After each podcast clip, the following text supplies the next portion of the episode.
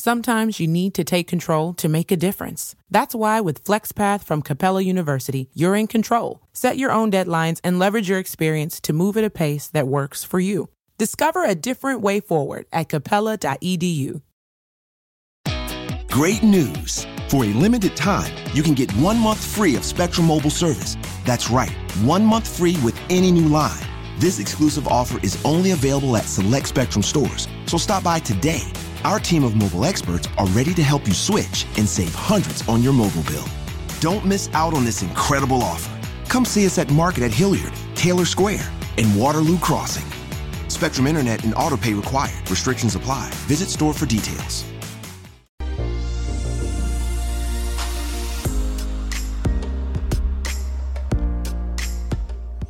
And welcome back to the X Zone. I am Rob McConnell, coming to you from our broadcast center and studios in Hamilton, Ontario, Canada.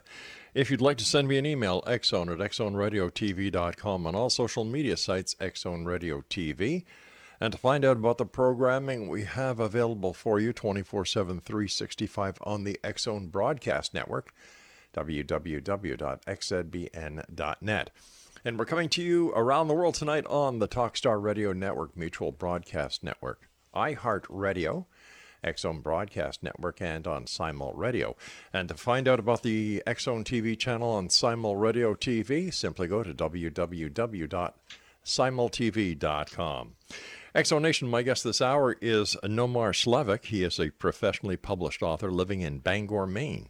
His first book, UFOs Over Maine was released in 2014 through Schiffer Publishing. His latest book, Otherworldly Encounters, was released in July of this year through Llewellyn Worldwide Publishing. He wrote and produced uh, the documentary Abducted New England, which will be featured on VIDI Space this year. Slevik meets with eyewitnesses, travels to anomalous sites, and conducts investigations. His investigations include the Mothman of Knox County, and Loring Air Force Base. Joining me now from Bangor, Maine, a city I'm well acquainted with, is Slevik, uh, is Nomar Slevik. And Nomar, welcome to the X Zone. Thanks so much for having me on, Rob. It is uh, a, certainly an honor. Thank you. Well, it's great having you with us, my friend. Uh, I, am very well familiar with Bangor, Maine, because for many years, when we would drive from Montreal down to St. John, New Brunswick, we would go, we would take the, uh, what's it called, the Skyway? And, yeah. Yeah, and we'd stop in Bangor, Maine, and that's where our lunch stop was. So I love uh, Bangor, Maine. That's awesome. Hey, listen, why did you write Otherworldly Encounters? Well, that's uh, that's a good question. Hmm. Uh, I'm fascinated by all things paranormal. Yeah. And New England in general has a long history of hauntings, Sasquatch, and other cryptids such as the Dover Demon. Uh, there's even been Dogman sightings. I actually spoke to a Dogman witness about two months ago from Maine. Uh, and obviously tons of extraterrestrial encounters. So I love my home state. And I figured if all of this is getting reported in my own backyard, what better place to start and then stay in for for a little while, you know. Now, what, where does your interest in the paranormal come from? Well, I think that can be traced back to the catalyst of it all. Uh, we're talking 35, 36 years ago. So mm-hmm. I think mm-hmm. that's like 82, 83. I was four or five years old, and I had a sighting in Fort Kent. And Fort Kent, I'm sure, as you know, is at the tip of Maine, yep. can literally throw a rock and hit Canada.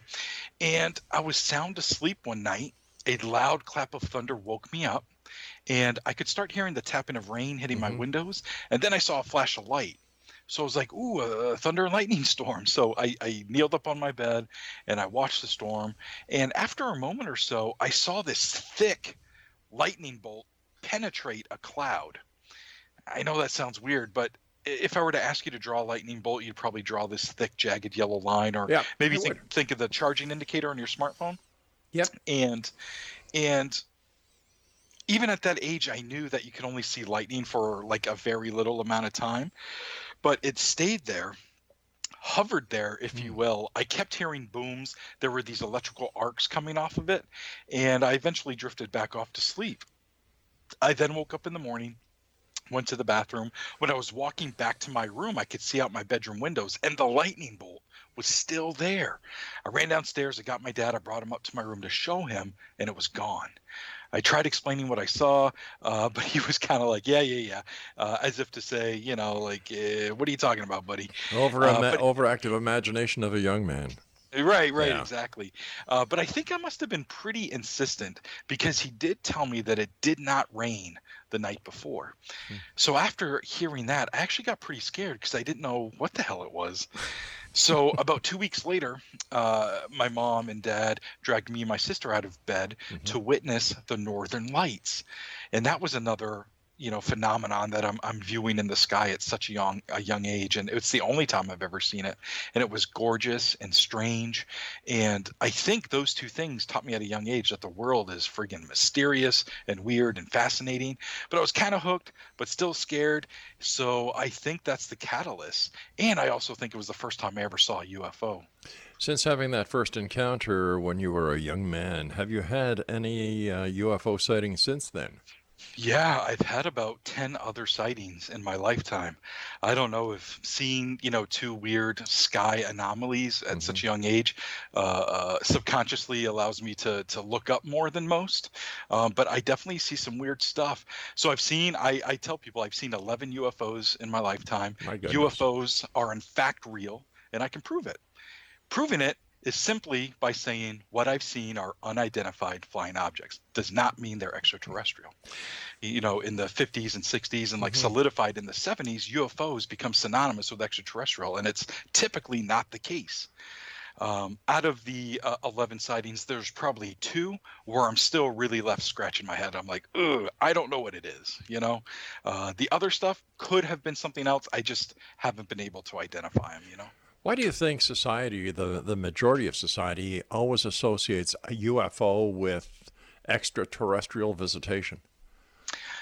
I would probably say pulp culture. You know, I'm mm-hmm. no expert on any of this stuff, but uh, probably pulp culture has has helped with that. I mean, look at all the, the, the sci-fi movies from the 50s, 60s, and obviously the 70s, True. where Spielberg kind of hit it out of the park with uh, Close Encounters, mm-hmm. and then you kind of get into my demographic when ET came out, and and it's become an accepted form. You see something weird in the sky that's yep. flying, well, it's probably ET. Yeah, and ET made it social, socially, socially acceptable to give somebody somebody the finger as well. True. Um, those two UFO sightings that you yourself have had that keep you scratching your head wondering what it was. Can you explain them to us or tell us about them? Yeah, yeah. Uh, one of them happened in 2007, mm-hmm. and it was closer to southern Maine, the Freeport area, home of L.O. Bean, for any of your listeners that are familiar. Yep. And um, it was actually kind of interesting the way it happened. My roommate at the time, uh, and still is to this day, is a skeptic. Mm-hmm. So they came they came home one evening and like ran up the stairs and like slammed the door and came inside and were like, "Yo, there's something like weird outside. You got to go check it out. I'm I'm sure it's right up your alley." You know, something like that. So I'm like, "What?" So I ran outside and hovering over the house that's across the street. So it's probably a little, you know, like 150 yards away from me Mm-hmm. Uh, hovering over the house were these two red lights on one side, and then up higher in the middle was a white light. They weren't blinking, it was completely silent, and it was hovering. So I stared at it for a while. When I extended my arm out, the it took the entire length of my thumb to cover the object. So that said to me that it was high and large or pretty low and um, I had a Nokia phone at the time, you know, 2007. I don't even know if there were smartphones then, maybe, uh, but I didn't have one anyway. So I had a Nokia phone, took a picture of it, and all you can see is really just like a red streak with some black behind it. So mm-hmm. that wasn't much help. But I'm staring at the thing. And I would say probably after like three, four, maybe five minutes, it then diagonally moves up. So it ascends a little bit and then hovers again just for a moment. And then it takes off on like a level trajectory parallel to Route 1 in Freeport. So at that point, I like fumbled for my keys. I'm like, I'm going to follow this thing. So as soon as I hit the road, I lost sight of it. I'm mad at myself for for taking my eyes off of it. But less than half a mile up the road is uh, a, field with a clearing, you know, a clear view of the sky. So I pulled in there and was ready to, you know, have a close encounter, and uh, it never showed up. Um, but the reason it, it seems, you know, I still scratch my head mm-hmm. on it is it seemed large. It seemed close enough that I would have heard it. Nothing was blinking on it like you would come to associate with some sort of uh, military or civilian type of aircraft. Sure. and uh, and at the time drones at least the way we know them commercially now were not commercially viable really at the time doesn't mean it couldn't have been some other experimental drone you know but uh, but that that one keeps me scratching my head because of that you know? All right we're going to come back uh, from a commercial break uh, shortly and when we do i'd like to hear about the second encounter that you have that still has you scratching your head. The next donation our guest this hour is nomar Slevik and you can find out more about nomar on his uh, facebook page facebook.com forward slash no, Nomar Slevik author, and that's N O M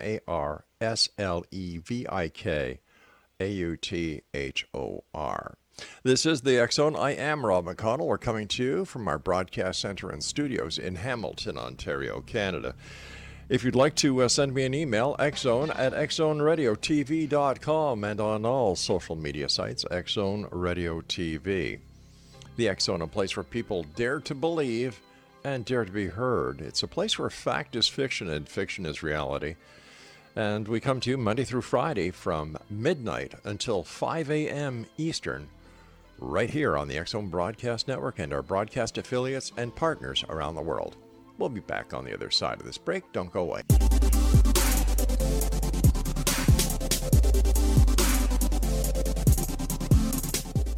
Exonation, uh, Nomar Slevik is our special guest, and we're talking about uh, about Nomar's uh, new book entitled Otherworldly Encounters. And for more information about Nomar, visit his Facebook page forward slash Nomar Slevik author. And his new book is published by our good friends at Llewellyn Publishing Worldwide. All right, so the first encounter, I can understand why you were scratching your head. That would get me to scratch my head as well. What was the second one? Well, the second one was actually just last year, and it was at Loring Air Force Base up in northern Maine. Mm-hmm and uh, there had been uh, uh, uh, some pretty significant encounters there. Uh, one involving some beans from the mid 60s, and then over the course of three days in 1975, there were also some encounters. So I decided for research with the book that I was going to go up there and and just you know go on site mm-hmm. overnight mm-hmm. and uh, see if I could see anything. So in April of last year, I drove up to to northern Maine. It's about three hours, maybe three and a half hours from Bangor. And uh, when I got up to to that area, I stopped in at the local PD just to let them know what I'm doing. I want to keep mm-hmm. everything mm-hmm. above board, and they're like, "All right, weirdo, like go do your thing. It's all good." uh, they couldn't care less. Uh, they just wanted me to be careful. So, anyways, I get on base during the day. I'm kind of, you know, I want to get my bearings, and mm-hmm. and the place is massive. I mean, this is an abandoned Air Force base or a closed Air Force base. Well, wasn't that where the where the, one of the strike uh, forces of the B-52s were stationed? Absolutely, yeah. it was. And um, this base was opened in 1947 so that's an interesting year mm-hmm. and then it closed in 1994 so what's left like there's some businesses on the peripheral of the base you know there's a call center a museum some stores some things like that but the the the, the crux of the actual base is just all left to to really rot. So it's, it's it would be the perfect setting for the walking dead. There's weeds growing up in the roadways. There's a housing area that's like fallen apart. There are these massive hangars bleeding rust and there's got to be 50 hangars, maybe wow. something like that. And it's just huge, and you can have the run of the place. Uh, the, there's two miles of runway, uh, so I ended up going a little over 100 miles an hour in my car down the runway just because you can, you know, like I had to do it. Um, so you know, I took tons of pictures and all that good stuff. But then went back to the hotel, took a nap, and I was coming back at night, you know, to see if I could observe anything. So my first stop when I got on base. I'm sorry. That's all right. Uh, my first stop when I got on base was uh, to go to the runway area. That's where some significant uh, sightings occurred. So mm-hmm. I wanted to go there myself. Uh, it was drizzling that night, so there was some cloud cover. Uh, but other than that, I had an unobstructed view of the night sky. So I just kind of parked in the middle of the runways, shut everything off. Uh, it's probably 11, 11.30 at night, something like that and I'm just waiting and watching and waiting and watching. About an hour and a half or so goes by. The the the rain hitting the windows like is starting to sound like white noise. I'm getting a headache. so I uh, I and nothing's happening. So I start the car and get out. And at the time I was smoking. I've since quit. So thank you very much. Uh, that's been a struggle. But anyway, I uh, step out to have a cigarette, and uh, as I'm smoking, it sounds like I hear somebody walking up the runway and I'm like, what? And it was weird though. They take a few steps and then stop. And I was like, that's weird. So I walked to the front of the car to see if I could, I mean, you know, towards where I was hearing it. Mm-hmm. And I'm just straining to see and I'm straining to hear if that's even a thing. and I'm just listening and I can hear, you know, a few steps and then nothing, a few steps and then nothing. And I'm like, what is that? And then I realized it's my intermittent windshield wipers. Oh, well, there you on. go. yeah. So I was like, oh my goodness, I'm uh, my my my imagination's getting the better of me. So I decide to move. I go to a different area, mm-hmm. and it's where the radar tower is. So now I'm parked in the parking lot of the radar tower. And again, you know, I'm looking at the sky and all that good stuff. And uh, I've shut the lights off, but I haven't shut the car off. Like I had just arrived. And so I'm looking to my left. I look to my right. I look to my left again. And as I'm coming back looking to my right, boom, there's a light in the sky right above me. I'm like, whoa, like what? And and I'm just human in that moment, Rob. You know, like I, I, have this gear next to me, night vision cameras, you know, some other stuff, and I'm just I'm not thinking about any of it. I'm just like uh, looking at this light in the sky. I mean, that's all it is, but giving the stories of the area and what I'm there for, and to actually see it, I'm like, oh my god! So plus the I, fact it was raining, plus the fact that you're right at the radar station, the history sure. of Loring Air Force Base. Wow. Yeah. I've got goosebumps listening. so uh, I look down and I'm holding my cell phone and I'm like, whoa, in a huff, I like get the camera going mm-hmm. and I start recording it. And I record, I don't know, 15, 20 seconds of this light in the sky. As I'm recording it, I get the dumb idea that I want to drive closer to it. So I move the car about five feet and there's this, the, the light does this weird flickering type of thing and then it like blinks out and I was like, oh my god, you know. But I caught all of that on camera, and it's on my YouTube channel. You can do a search for uh, Nomar Slevik or Nomar Slevik Loring UFO, something like that, if you want to see it. But to see it on its own, it's just a light in the sky that disappears. You know, that I mean, it could be anything, and really, it could be.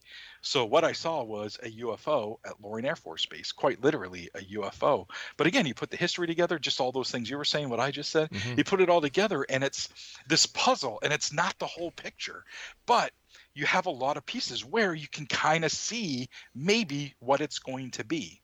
And that one is one that's keeping me you know scratching my head still you know and and i like to you know meet with witnesses and tell these stories in, in these books and the documentary to like here's what i found of the puzzle. What do you think it looks like you know? Sure. Uh, i'm not i'm not here to to claim to be an expert. I'm not here to say extraterrestrials are real. I'm just saying weird things happen people are seeing it and i want to document it for historical record. And i want uh, as many people to check it out that are interested you know? I, I think it's important information. How many ufo hotspots would you say there are in the northeast Oh boy, uh, pro- uh, there's maybe four I can think of off the top of my head. But you know what really is a hotspot? Is it because there was a flap there, or are there all these weird, you know, under the full mm-hmm. paranormal umbrella things happening? You know, and uh, there are a few places like that in the Northeast. Of course, there's the Bridgewater Triangle. Uh, there's a place in the book that I coined the term uh, the Somerset Triangle. It's not really a triangle; it's like 200 square mile area, and it's uh, kind of central western Maine a little bit, uh, but it's this area where there's been uh, potentially up to 800 or 1,000 reports there. And I say potentially because um, uh, when I've talked to MUFON, when I've talked to Peter Davenport at uh, NUFORC, uh, we've all surmised that for every UFO that does go reported mm-hmm. to one of these organizations, there's probably 10 or 20 or even more that go unreported.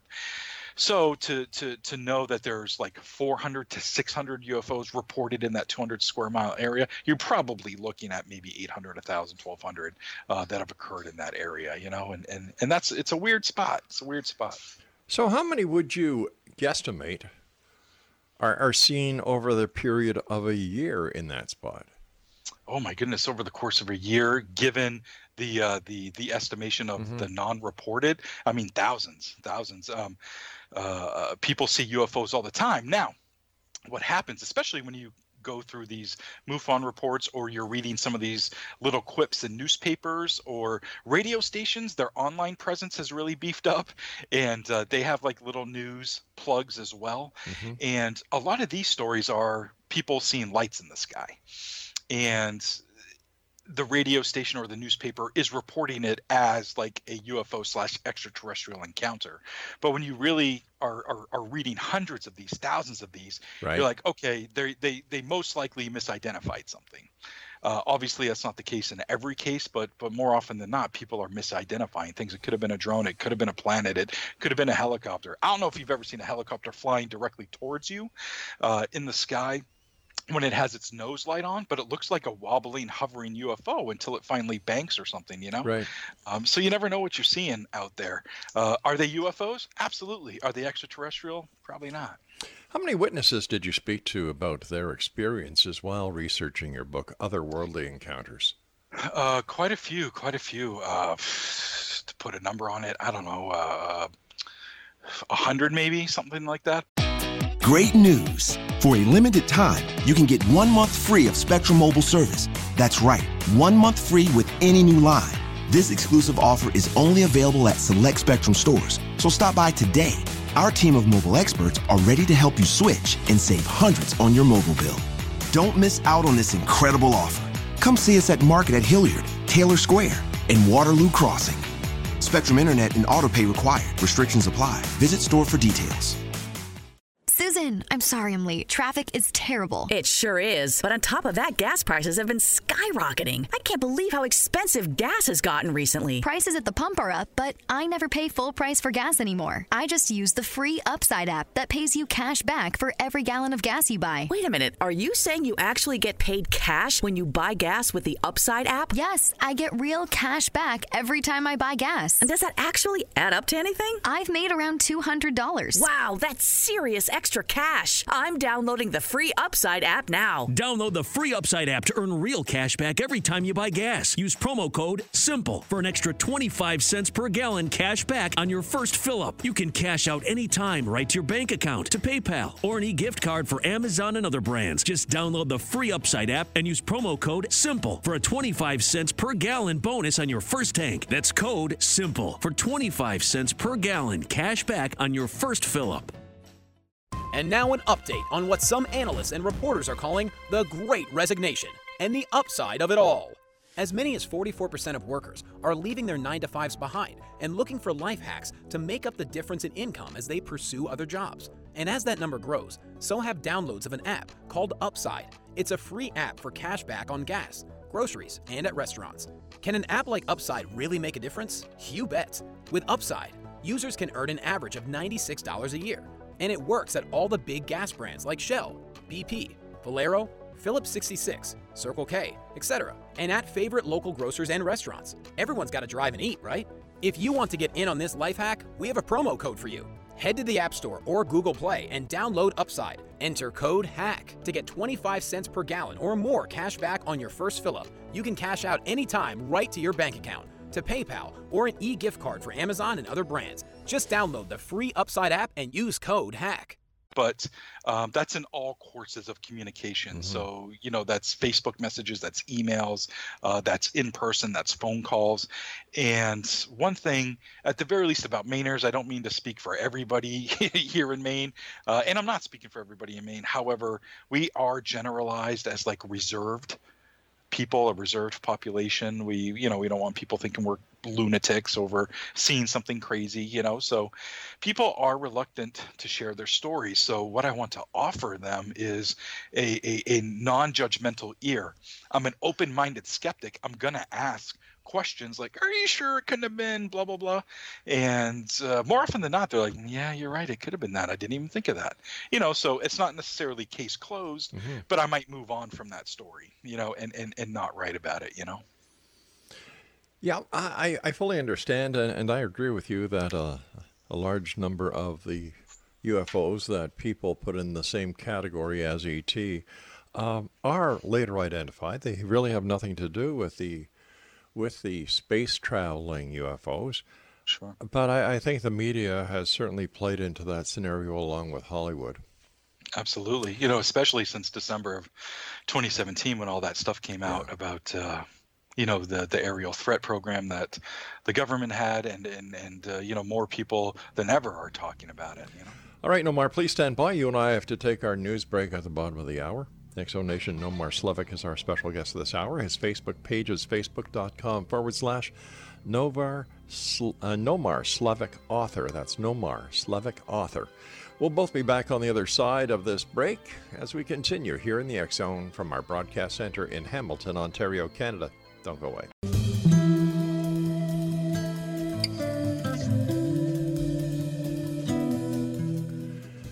Nomar Slevik is our guest. He is the author of Otherworldly Encounters on Facebook. Nomar, Nomar Slevik author. That's Nomar Slevik author. Um, I understand that you have a theory or a hypothesis on the creation of crop circles.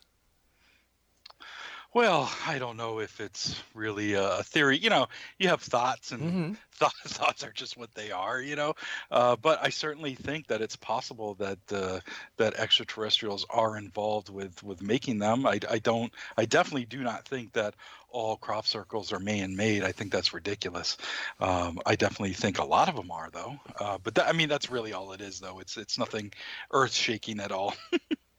well, you never know unless you ask, right? That's true. Okay, uh, in your book, Otherworldly Encounters, you covered UFOs. What else did you cover in your book?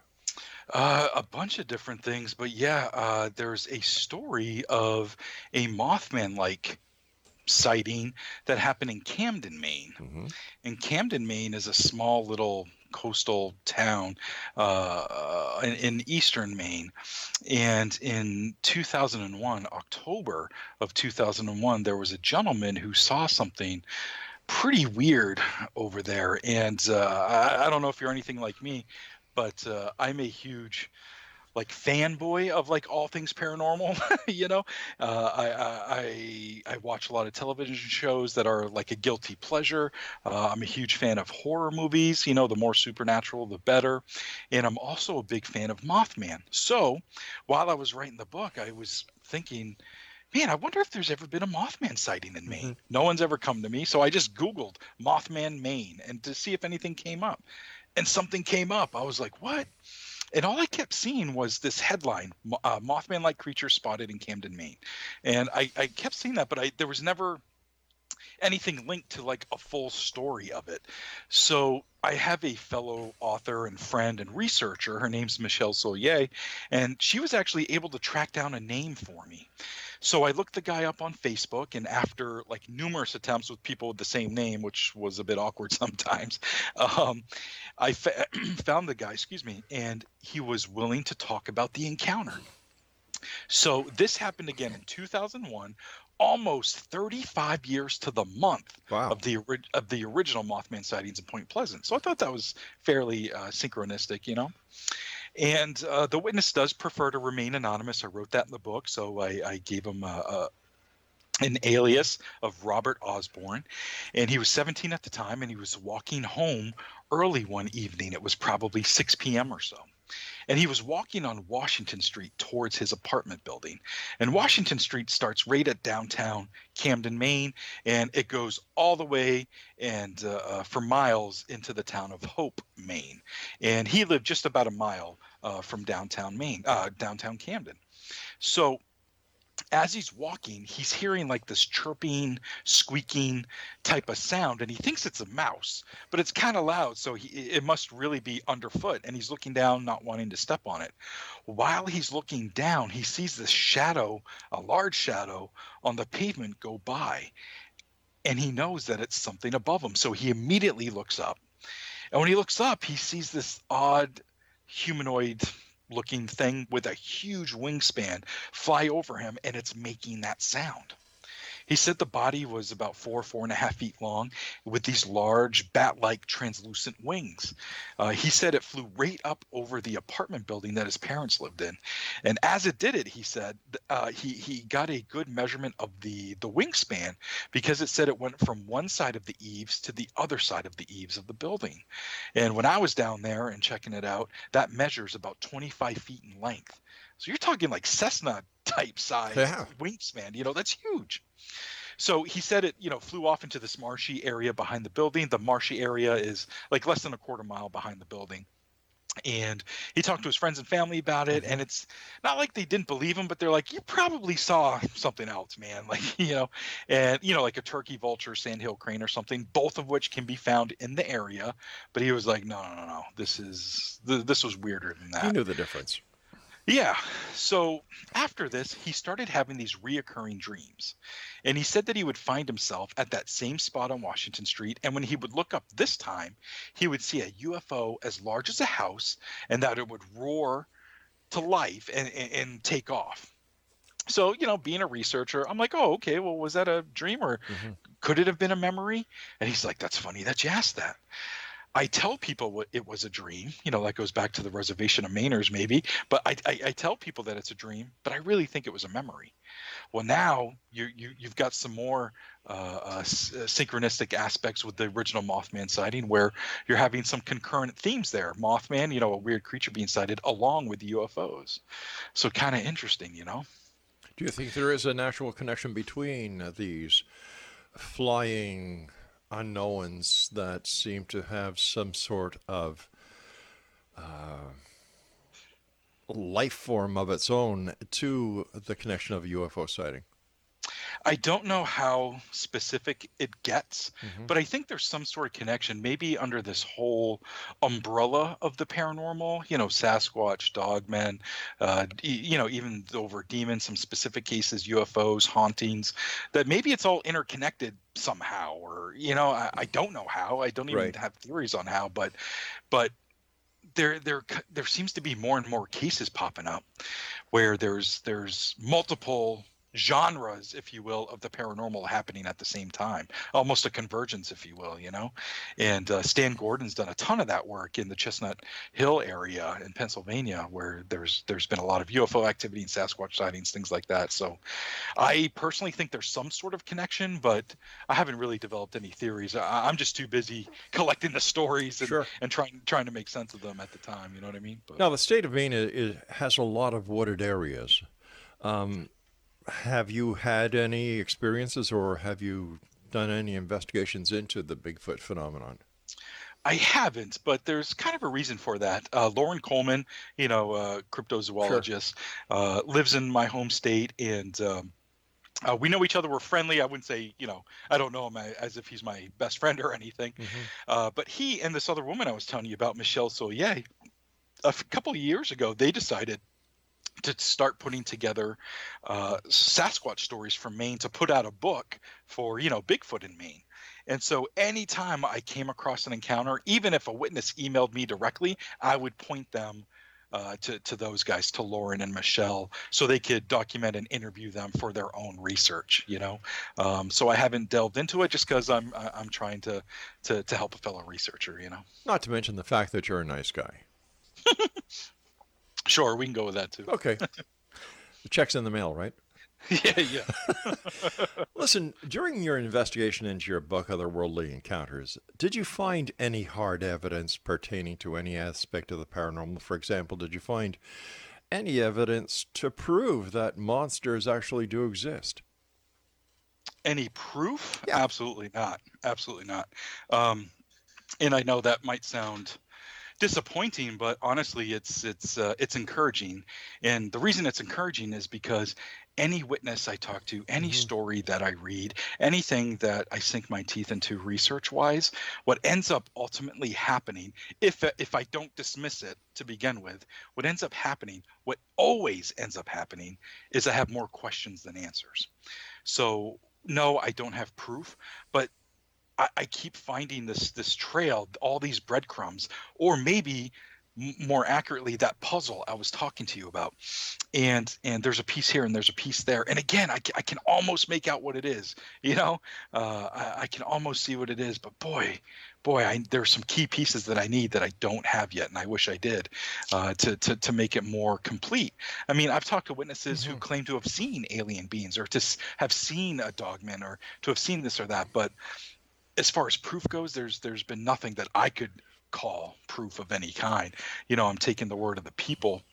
But how do we explain that in today's society with so much technology at our disposal that you know, just take that that area that you were talking about before where there are thousands of, of sightings yeah. over a year and yet with all those sightings where's the where's the photo that cannot be debunked or or the radar trackings or you know with the, with an amount of sightings that number how come it's, it's not being covered in the mainstream news? Like something's going on and i don't know if it's the people who are not seeing or the media who is just so tired about it they don't want to report it anymore well, I, I think the media is still reporting on it, but it's it's it's it's still a bit of the fluff story, you know, mm-hmm. during October, you know, things like that. Uh, sure. Uh, but there are other news agencies. You know, Larry King always took it seriously and would have James Fox on and a bunch of these other guys on, you know, to seriously talk about the UFO phenomenon. Not to mention, you know, Elizondo has been all over the news everywhere, and everybody wants to talk to him. And there have been great pictures and great videos and radar trackings and all this stuff. But anytime uh, you show that to a skeptic, they don't believe it. That could be anything. That could be this. That could be that. But However, there, there's more to life in, than than skepticism, and there are more than skeptics who the people show these these photos absolutely. to, and, and yet I've been doing this show for 29 years, and over the last 29 years, nothing has changed when it comes to ufology. Absolutely nothing. You're absolutely right. Um, I have seen some pretty amazing pictures. There's, um, I provide uh, information in my book on how to Google image search mm-hmm. some of these pictures that I don't have permission to print in the book, and uh, you can see some pretty cool pictures. But can you look at it and say that's an extraterrestrial craft? Yeah, no. that's where the difference is. Stand by. Yeah. You and I have to take our final break, and X Nation. No, Nomar Slevik and I will return on the other side of this break as we wrap up this hour here in the Zone from our broadcast center and studios in Hamilton, Ontario, Canada. Don't go away. And welcome back, one and all. This is the Zone. I am Rob McConnell. My guest this hour is Nomar Slevik. We're talking to Nomar about his new book, Otherworldly Encounters that is published by our good friends at Llewellyn Worldwide. Now, if you'd like more information uh, on Nomar, or maybe you have a story that you would like to relate to him, whether you live in the beautiful state of Maine or not, visit him on Facebook at Nomar Slevik Author. First of all, Nomar, thank you so much for coming on the show. Great pleasure talking to you you know, you know, congratulations on, on a book well done. You're one of the very few authors that I've had on the show who actually goes out there and does the research. That sounds crazy to me, but thank you. um, in your opinion, based on all the research that you've done, your own experiences, why don't you? Why is it only certain people can experience a paranormal sighting of, of a monster or a UFO or a Bigfoot, and yet the person standing right beside them or the people standing right beside them can't see it. Any ideas or theories on that? really not really i mean it, it, anything in all mm-hmm. of this stuff is just theory um, and I don't believe that there's really any experts in the field. I do feel as though some researchers can be expert on cases, yeah, because uh, they've decided to hold on to a case, you know, their whole life, and that's been their life's work, and, and that's great and everything. And so you're an expert on Roswell or or whatever. Uh, and so, you know, I would say Stan mm-hmm. Gordon's an expert of the Chestnut Hill uh, or the Chestnut uh, Ridge area. Um, but when it comes to stuff like this asking my opinion that's all it is. It's opinion theory and why someone sees something and someone else doesn't. Maybe they just didn't look quick enough. Or maybe it has to go back to that paranormal umbrella where everything is interrelated and and for some reason we can only see it sometimes. And maybe that other mm-hmm. person who didn't see it could see it uh, if if if the scenario was slightly different. I don't know if that makes sense, but uh, uh, uh, who knows what's happening? But we're seeing these brief glimpses of things, and you know, is that a parallel universe? You know, where there's just a a, a quick bleed over, and that's what we're seeing, or are these inter- interdimensional beings? And and some people are quote unquote attuned to exactly. it, or or not? I don't know. I don't know. Um, but like you were saying, you know, someone sees it, someone doesn't see it. That does happen super often. So it seems like maybe there's something to it mm-hmm. along those lines that I was just talking about. You know. Yeah, it, it, it is strange, and there are so many questions out there. Uh, mm-hmm. One of the questions that, that I like asking UFO researchers like yourself is Do you think disclosure is imminent? And do you think that the governments of the world are suppressing the information that they may have on the UFO phenomenon? The way I currently think, mm-hmm. because my opinion changes with the wind. hey, mine too. um, I, I don't think disclosure in the way that ufologists want to see it is ever going to happen. Uh, where the government's coming out and be like, hey, y'all were right. It's real. you know, like like an Independence Day or something. They're coming. Crap, it's real. Um, uh, the the what was the other part of that question? I'm sorry, I got caught up in Independence Day. uh, yeah, so did I. Actually, no. The the question was. Um, well, let me rephrase the question, and, and sure. let's use this analogy. Seeing what has been happening in Washington with the Kavanaugh nomination. Yo, boy. Okay.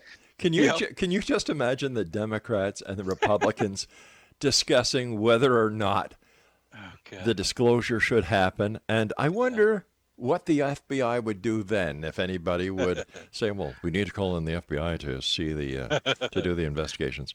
Um, why do you think there are those people out there who really believe that the government is suppressing information? Yeah, well, I think it's been proven that the government has suppressed information. To our knowledge, mm-hmm. since what, 1969, Project Blue Book has been closed. They no longer are interested in studying UFOs in any way, yeah. despite still getting calls and things like that. And then all of a sudden, it's admitted that in from 2007 to 2012 they were in fact still studying UFOs. So what happened between 69 and 2007? What happened between 2012 and right now? I'm sure there's just something else that's being suppressed right now, you know. So there's already been a, an admission of suppression and I'm sure it continues to this day on on a level that is probably pretty scary. Do we really need to know what the truth is about UFOs? And and if we do, why? Uh, yes. Not sure why. Yes, but okay. yes.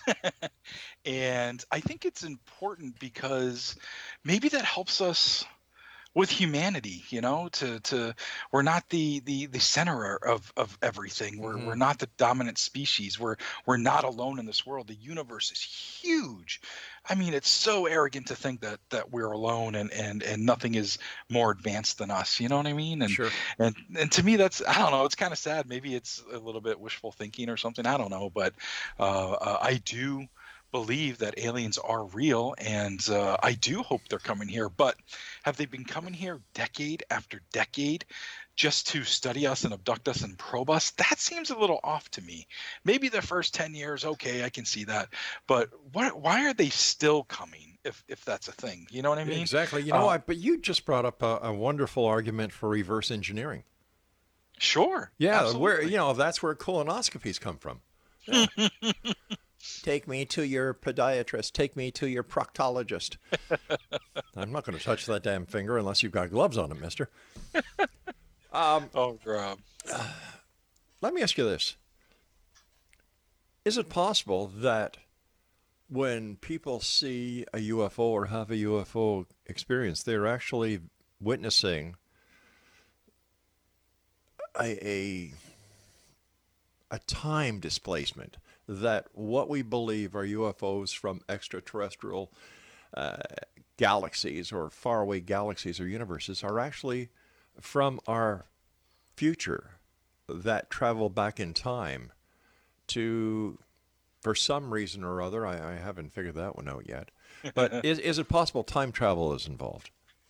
I think so. You know, um, who knows the way mm-hmm. tra- time travel could work or does work, and and there have been some some uh, uh, maybe not leaps, but mm-hmm. little tiny baby steps into to making that a bit more of a reality.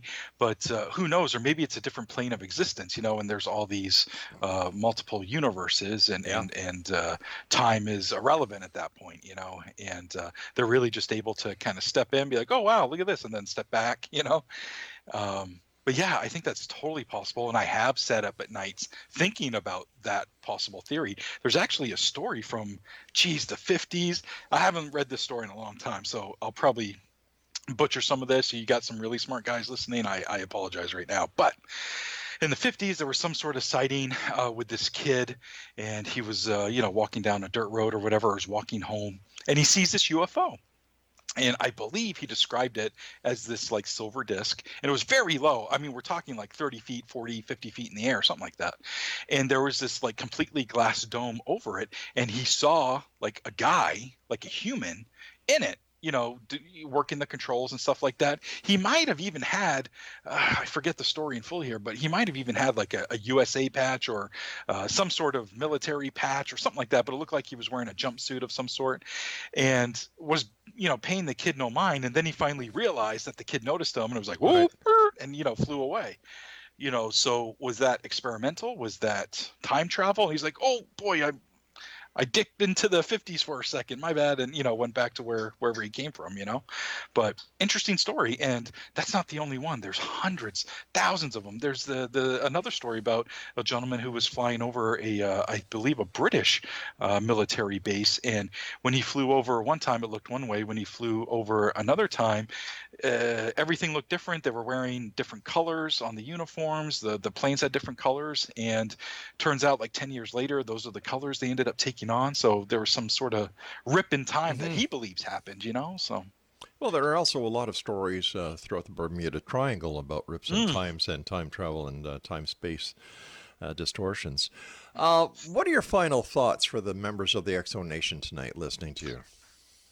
Well, let's see here. Um, I think I don't know. To, I guess to tie it all up, all of my research, investigations, personal experiences, all that stuff, I actually think it sheds no light on what UFOs and aliens might be.